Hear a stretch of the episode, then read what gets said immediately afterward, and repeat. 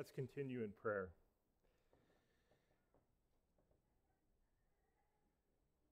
Lord God, we have just witnessed evidence of the power of your Holy Spirit, the presence of your Spirit, and the power of your word.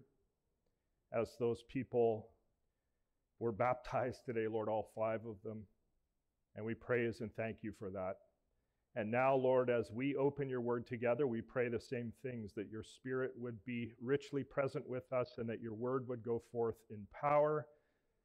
And Lord, that any um, chaff or unrefined dross that Pastor Brent has mixed in would be ruled out, taken out, and that you, Lord, would be lifted high, magnified, glorified.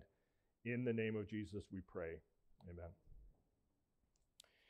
Well, this week, as we continue our journey through the book of Daniel, uh, we come to the part of the story that many of us perhaps learned in childhood the fiery furnace into which Shadrach, Meshach, and Abednego were cast. And something that stands out really in the, in the 12 verses that we plan to look at this morning is the prevalence of fire terms hence the slide on the screen there. It's like the text itself warms up, heats up. As the writer uses, for example, the phrase burning fiery furnace four times in these 12 verses, and the word fire six times, and the word heated twice, and overheated once. So things get hot now in the story. But in actual fact, friends, there's something that has already been hot in the story, and that is, you may have noticed, Nebuchadnezzar's anger. In chapter 2, verse 12, Nebuchadnezzar had been hot in his anger toward his counselors there, who had failed to help him, remember, with the content and the meaning of his dream. And then again in chapter 3, verse 13, Nebuchadnezzar had been there in furious rage, burning with indignance, as the Chaldeans reported that Shadrach, Meshach, and Abednego had failed to bow down to his statue. And now this morning, we come to chapter 3, verse 19. Nebuchadnezzar is hot all over again.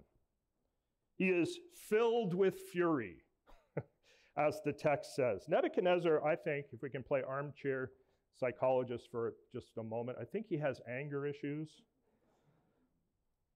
The hot furnace is not the only thing that's hot in this story.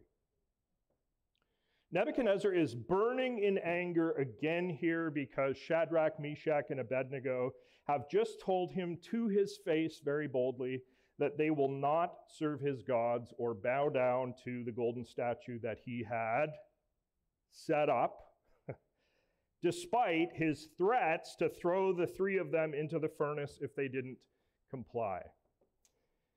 Then Nebuchadnezzar was filled with fury, and the expression of his face changed against Shadrach, Meshach, and Abednego. He ordered the furnace heated seven times more than it was usually heated.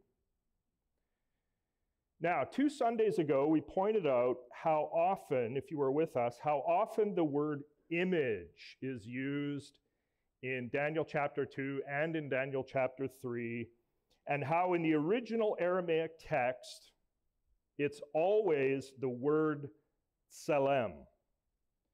So, for example, in Daniel 2:31, Nebuchadnezzar had dreamed about a great tselem, a great image. And this tselem, this image in his dream, had been frightening. And it turned out in the dream that the tselem, the image, was doomed for destruction. And then, as chapter 3 began, Nebuchadnezzar had constructed his own tselem his own image of gold, and he had demanded that everybody worship it. So if the first tselem in the dream was doomed, The second one at the start of chapter 3 was idolatrous and lifeless. So doomed, and then the next tselem, idolatrous, lifeless. And now, here in verse 19, we get another instance of that Aramaic word Tselem in the original text, which is translated this time into English as the word expression. So literally, it reads, the Tselem of Nebuchadnezzar's face changed. The image of Nebuchadnezzar's face changed. So Tselem is now connected. We need to see the genius of the scripture writers here. Tselem is now connected to Nebuchadnezzar's face. the first Tselem, chapter 2, was doomed. The second Tselem at the start of chapter 3 was idolatrous. And now the third Tselem, here at verse 19, is Nebuchadnezzar's own sour face. Furious with these three young guys who have just refused his compelled worship order. And in his hot rage, Nebuchadnezzar purposes to make something else very hot. So he supplies the Babylonian furnace workers with pallets of coal and pallets of lighter fluid and tanks of butane. And he orders this smelting furnace to be heated to maximum intensity, to be heated as hot as it will possibly go. And then he keeps his promise that he had made back in verse 15. Nebuchadnezzar had promised these three young men that should they refuse the order to worship the statue that they'd end up in the burning fiery furnace and now in verse 20 he orders some of his mighty men the mighty men of his army to bind shadrach meshach and abednego and to what cast them into the burning fiery furnace. Nebuchadnezzar isn't playing here. Now, last Sunday, we had those repeated humorous lists in the text of Babylonian officials and Babylonian musical instruments. And now in verse 21, we get a new list. Watch this. Then these men, that is Shadrach, Meshach, and Abednego, were bound in their, here comes the list, in their cloaks, their tunics, their hats, and their other garments. Interesting. Why this list of clothing items? Cloaks, tunics, hats, and other garments. Well, I think the basic point in giving us this list is simply to emphasize how flammable these three young men were. All these clothing items they were wearing were fuel that would enhance an already blazing fire. And as we read this in the narrative, we are meant to ask ourselves well, how could it possibly go well for these three young men? Things are not looking good at all. Now, my friend, how about you? Do you find yourself this morning in some sort of threatening furnace? Are you giving up hope? I encourage you to keep reading the story with us this morning. Things look dire, very dire for these three young men. In fact, it seems to be game over for them altogether as we get to the end of verse 21 when Nebuchadnezzar makes good on his promise and they are thrown into the furnace. They're in the furnace.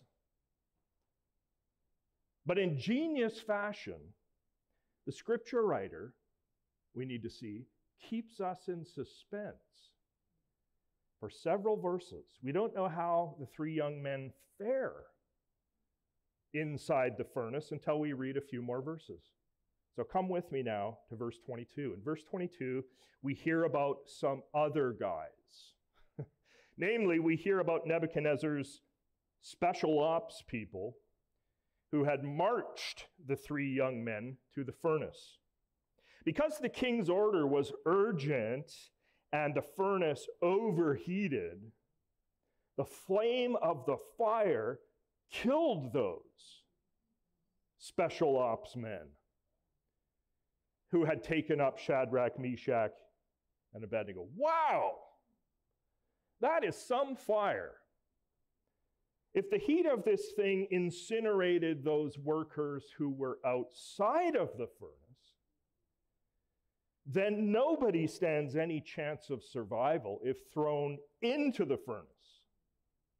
Surely, Shadrach, Meshach, and Abednego are goners.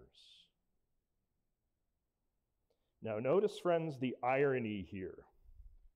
I want you to see this. Notice the irony. The irony is that these special ops guys obeyed Nebuchadnezzar's orders and died for their efforts. Notice, they obeyed and they died. Despite Nebuchadnezzar's grandiose claim back at 315 that no God could rescue from his mighty hand, remember that? He can't even keep his own men from dying while they're in his hands and doing his bidding. But we still don't know the ultimate fate of our three protagonists, Shadrach, Meshach, and Abednego. What's become of them? Verse 23, here we get a repetition now, essentially, of what we've already been told. And again, this is meant to build the suspense even more in the narrative. And these three men, Shadrach, Meshach, and Abednego, fell bound into the burning, fiery furnace. Most likely, these three were thrown down into the furnace from the top, which would be open. And there would be also a door to the furnace on the side, one of the sides of this thing. So now we've been told twice that they're in the overheated furnace. But what became of them? Did they become cinders and ash? I feel like the guy on the, the old Batman show. What happened? Too bad. Tune in next time, right? So at the beginning this, this morning, we noted that Nebuchadnezzar became furious and angry on three separate occasions now in the text. But now he experiences a different kind of emotion. Nebuchadnezzar is astonished. He's astonished, English Standard Version. Or he is shocked, Common English Bible. Or he is astounded, New American Standard Bible. Or startled, New English Translation. I want to read the first sentence of verse 24 from the New International Version because I think it captures the scene here perhaps the best. Then King Nebuchadnezzar leaped to his feet in amazement. Notice, picture it. To get you to leap to your feet in amazement, there has to be something truly overwhelming that is happening right before your eyes. He declared to his counselors, looking in, right? Did we not cast three men bound into the fire? And they answered and said to the king, True, O king. So Nebuchadnezzar and his henchmen have now proven beyond the shadow of a doubt that they can all count to three. Verse 25 Nebuchadnezzar answered and said, but I see how many men? Four men, unbound, walking in the midst of the fire, and they are not hurt. Seven times overheated furnace. They are not hurt, and the appearance of the fourth is like a son of the gods. Now, for us to get some of the impact of what's happening here in verse 25, let's talk just for a moment about the number seven. The number seven, as used in Scripture, is a number that represents completeness. We were told in verse 19 that Nebuchadnezzar made this fire seven times hotter than normal. That is to say, completely hot, right? As hot as it could possibly be. And add to that this fact, friends, that in this third chapter of Daniel, up to this point in the story, up to this point in the story, we've also had a sevenfold repetition of the phrase burning fiery furnace. So in verse 6, again in 11, in 15, in 17, in 20, 21, and 23, seven times burning fiery furnace as the writer's way of stressing the completeness and the finality of the execution order. So the fire couldn't have been hotter, and the death decree couldn't have been any more final. Things were looking altogether hopeless for these three boys. But now in verse 25, we have this human king leaping to his feet in astonishment and shouting, Look! Look into the fire! There are four unbound, unharmed men in there walking around. Now, in the original Aramaic text, we do have Nebuchadnezzar shouting, Look! The English Standard Version decided not to translate it. But it does appear in both the New American Standard Bible and in the NIV. Here's the NIV. Look! I see four men walking around in the fire, unbound and unharmed, and the fourth looks like a son of the gods. Now, what is happening here, friends? What is going on? And we might put it like this that with his eyes, with his eyes, Nebuchadnezzar is witnessing a literal display of Isaiah chapter 43, verse 2. Isaiah 43, verse 2, in action here, where God declares, When you walk through the fire, you shall not be burned, and the flame shall not consume you. Nebuchadnezzar sees with his eyes that verse manifested as he peers into that furnace. And for Nebuchadnezzar, we might say, we might put it like this that this is, so to speak, his burning bush moment. But instead of a bush burning and not being consumed. It's three of God's servants who are not consumed as the fire is blazing all around them. Now, Nebuchadnezzar has miscalculated here. He has gravely miscalculated. Maybe he didn't know that the God, the God we worship this morning, the God of Shadrach, Meshach, and Abednego is entire, listen, he is entirely comfortable in fire. Did you know that? God is entirely comfortable in fire. Didn't Nebuchadnezzar know that during the Exodus, God had gone with Israel in a pillar of fire by night Was Nebuchadnezzar unaware that God had descended onto Sinai in fire? Exodus 19 18. We can assume that Nebuchadnezzar had not read Psalm 148, verse 8, which declares that fire fulfills God's word. That fire is but an instrument belonging to God. Nebuchadnezzar had never laid his eyes on Ezekiel 127, where in Ezekiel's vision of God, Ezekiel sees a figure with the appearance of fire enclosed all around.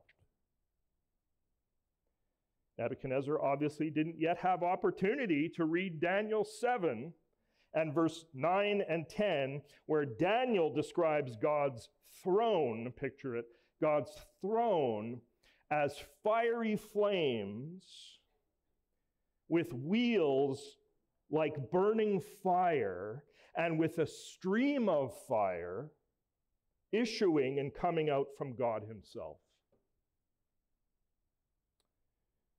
And of course, the writing of the book of Revelation was still a long way off from Nebuchadnezzar, where in Revelation 4, verse 5, seven torches of fire, which are the seven spirits of God, stand before his throne. My friends, God is entirely comfortable in fire.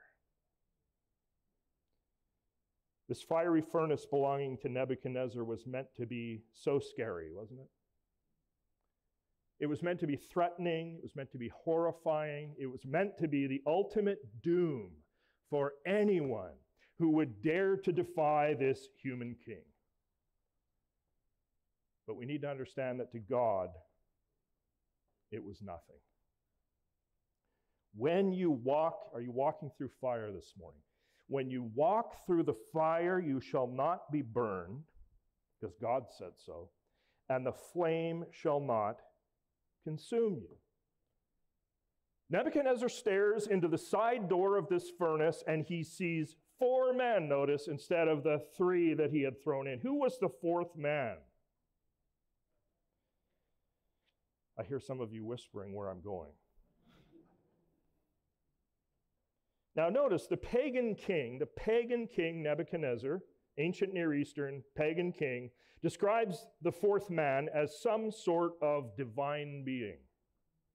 He says in his polytheistic thinking, many gods, he says, the fourth man looks like a son of the gods.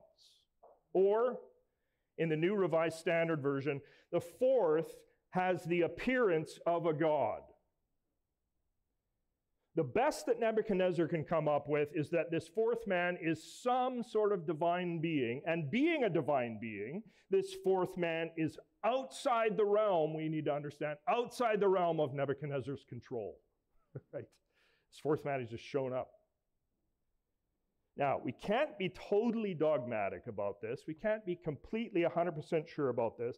But my sense is that the fourth man in the fire was a manifestation of the eternal Christ centuries before his incarnation in Bethlehem. It would make good sense, I think, since Jesus is Emmanuel, right? God with us. He's there in the fire, acting as both a companion to and a protector of Shadrach, Meshach, and Abednego. And if it's true that the fourth man is, think about this, if it's true that the fourth man is the eternal Son of God, then for Nebuchadnezzar, this is his very first confrontation with the rock that he had dreamed about in chapter 2. For us as believers in Jesus in 2023, there is great reassurance in these verses. Notice, friends, that the three young men were not spared. Notice this carefully. They were not spared from going into the fire. However, they enjoyed the presence of God while in the fire. They were not alone as they passed through the fire. God was there in the midst, and He's with us, isn't He, in all of our furnaces. Psalm 91:15 God says of his people he says of us I will be with them in trouble I will be with them in trouble. Now, I want you to hear and I want you to take to heart the wise words of Dale Davis. I'll have it on the screen there. He says this listen to this Christ did not keep them out of the furnace, but found them in it. He does not always shield you from all distresses and dangers, but it is in the loneliness, in the betrayal, in the loss that the fourth man comes and walks with you.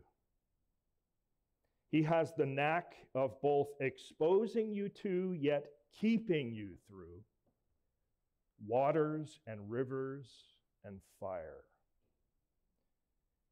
And operating rooms, Jennifer, and funeral parlors, and an empty house.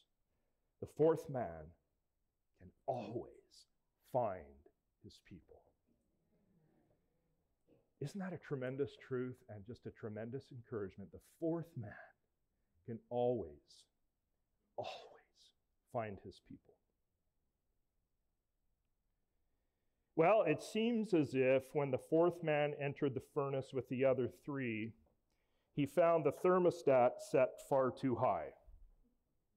And so he turned it down. Remember how Nebuchadnezzar's men had died when they just went near this overheated furnace? Now, in verse 26, Nebuchadnezzar is, we notice, able to come right near to the door of the furnace, which must mean that the fourth man lowered the heat of this thing.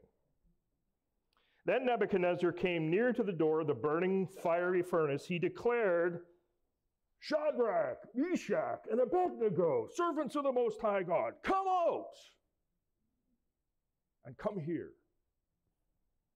Then Shadrach, Meshach, and Abednego came out from the fire. Now, this little emotional roller coaster of a human king named Nebuchadnezzar created this problem in the first place.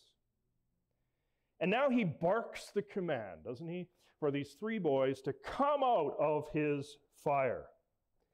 I read this this week and I thought to myself, our King of Kings, Jesus Christ, is so much better, isn't he? He weeps at the tomb of Lazarus, and then in great mercy, with unmatched power, Jesus commands dead Lazarus to be animated again, saying, Come out, Lazarus. And Lazarus lives. Jesus is so much better and so much more powerful than Nebuchadnezzar could ever hope to be. Well, the last time we heard about the satraps, prefects, governors, and counselors, we remember they had been focused very intently on a false god. Last week, this group of mindless automatons had gathered themselves before Nebuchadnezzar's golden statue in blind bureaucratic goodness. and they fell down before that statue in worship. And now they appear again in the story in verse 27, where they now see something altogether new. Namely, they see evidence now of the power of the true God. And the satraps, the prefects, the governors, and the king's counselors gathered together and saw that the fire had not had any power did we read that right? the fire had not had any power over the bodies of those men. The hair of their heads, Jesus said, all the hairs of your head are numbered. Doesn't have to number many on mine these, these days. The hair of their heads was not singed. Their cloaks, their cloaks, clothes were not harmed, and no smell of fire had come upon them. See what's happening here, my friends? God is making his fame and his power and his greatness known outside of Israel. You see that? Through this incredibly difficult furnace experience of the three young men, God's glory is going to the nations, in this case, to these Babylonian officials. Who we noted last week are from the nations. They are now witnesses to the true God's magnificence. Now, do you believe that God can use your furnace experiences and his faithful hand with you in those experience, experiences? Can he use that to spread his great fame? Of course, he can. These guys had been in this seven times heated furnace of fire, and not only was their hair not singed, they also had no burn marks on all that clothing that we heard about in verse 21, and they didn't even smell like fire. Nebuchadnezzar, remember, he had so arrogantly asked these boys, Who is the God who will deliver you out of my hands? Remember that? And now Nebuchadnezzar has found out that God has come thundering back with the truth of Deuteronomy 32 39, where God said, There is none who can deliver from my hand. These three boys had been in God's hand all along. Amen? And Nebuchadnezzar was powerless to take them out of that hand, even with his scary furnace. My believing brothers and sisters, I hope this morning that we are assured from this divinely inspired story of Daniel that no matter what happens with us, whether we walk out of our furnace alive or whether we proceed directly from our furnace to eternal life, God never leaves us. Our faith, as we said last week, is in Him. We are safe in life and in death in His hand. Chapter 3 then ends with Nebuchadnezzar's reaction to all of this. We've seen him furious, we've seen him astounded. Where is he at now, this emotional roller coaster of a king?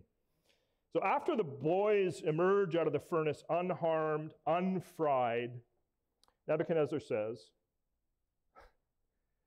Strange guy, this guy. Blessed be the God of Shadrach, Meshach, and Abednego, who has sent his angel and delivered his servants, who trusted him and set aside the king's command and yielded up their bodies rather than serve and worship any God except their own God. So Nebuchadnezzar pays homage to Israel's God here a little bit in the first half of the verse. And then he switches and proceeds also to pay homage to the three young men in the second half of the verse. I think Nebuchadnezzar is a little shell shocked at the very strange developments that have just been taking place. He continues in verse 29 Therefore, hmm, I make a decree. Any people, nation, listen to this, any people, nation, or language that speaks anything against the God of Shadrach, Meshach, and Abednego Huh. Shall be torn limb from limb and their houses laid in ruins. Now, we've heard him make that threat before, haven't we? Back in chapter 2. For there is no other God who is able to rescue in this way. Now, we wonder about this decree a little bit. First of all, Nebuchadnezzar, notice carefully, he stopped short of commanding everyone to worship the God of Israel. Perhaps Nebuchadnezzar, I think maybe his statue is still set up, right? At this point, we haven't heard anything that he's taken it down. Exclusive worship is reserved for the statue. All he says here is no one is to verbalize any disrespect toward Yahweh, the God of Israel. So the idea here for Nebuchadnezzar is this that Israel's God, Yahweh, must certainly be respected amongst the gods, perhaps even regarded maybe in the top echelon of the gods. But at the end of the day, Nebuchadnezzar remains a committed polytheist who worships a buffet of gods. At the very least, maybe, maybe we see a little bit of progress in his spiritual formation. Again, back in verse 15 of this chapter, he had asked that question Who is the God who is able to deliver you out of my hands? And now notice at the end of verse 29, he answers his own question. when he says that there is no other God other than Yahweh of Israel who was able to rescue in this way. So Yahweh of Israel can deliver people out of Nebuchadnezzar's hands, and Nebuchadnezzar so much as admits it now. So maybe he's growing just a little bit. And the final verse this morning says that Nebuchadnezzar promoted these three young guys in the province of Babylon. A radical change, a radical contrast from the first verse that we looked at this morning, where in peaked fury he ordered their deaths, right? And in the span of 12 verses, now they are promoted. So this is a massive turnaround from death sentence to promotion. Who has orchestrated this? God has. Now, perhaps this morning, my friends, as you listen to the Word of God, you found yourself relating at some level to Shadrach, Meshach, and Abednego. Maybe some of you right now, and I know some of you are, facing some sort of dreadful furnace, something that's very threatening to you, something in your life that is very disconcerting. You need to see, as we wrap this to a close now, you need to see that God has a history of bringing people through their furnaces,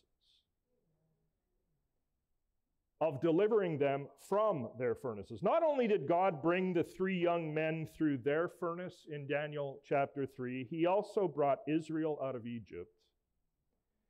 And in three different places in the Old Testament, he calls that experience of slavery in Egypt a furnace. Deuteronomy 4, verse 20. But the Lord has taken you and brought you out of the iron furnace, out of Egypt, to be a people of his own inheritance as you are this day. 1 Kings 8:51 as Solomon prays at the dedication of the Jerusalem temple, he says to God that Israel is your people, Lord, and your heritage which you brought out of Egypt from the midst of the iron furnace. And in Jeremiah 11:4, there's a third mention of Egypt as an iron furnace out of which God brings Israel. God has a history, friends, of bringing his people out of their furnaces of affliction. We've seen how the story of Daniel is set in Babylon during the exile to Babylon. And in Isaiah 48, verse 10, God calls that Babylonian exile experience the furnace of affliction. Only 10 verses later, in Isaiah 48 20, God promises to free his people from that furnace, and he did. God has a history of bringing his people out of their furnaces of affliction. So, my believing friend, if you are going through some sort of furnace experience right now, some fiery trial, as Peter calls it, in 1 Peter 4:12, you have the assurance that the fourth man is with you in the fire with all his resources, all his sustaining love, all his care, and even in that fire, what's he doing? He's continuing to shape you and conform you to Christ. And you also have the assurance that because of Jesus and his redeeming you, you have been spared from the ultimate threatening furnace, the fires of hell. Jesus described the fires of hell in language borrowed directly from Daniel 3. He said in Matthew 13 40 through 42 that at the end of the age there will be a series of, of events that take place. The Son of Man, he said, will send his angels, and they will gather out of his kingdom all causes of sin and all lawbreakers and throw them into the fiery furnace. In that place, said Jesus, there will be weeping and gnashing of teeth. But for you, if indeed you are a person covered by the shed blood of Jesus Christ, if indeed you are a person born again by the Holy Spirit of God, if indeed you are a person who has received as Lord and Savior the one whom the loving Father sent to redeem the world, Jesus Christ, then your eternity, my friend, is not the fiery furnace, but eternal life spent in a glorified, resurrected body with Him in the new heavens and in the new earth.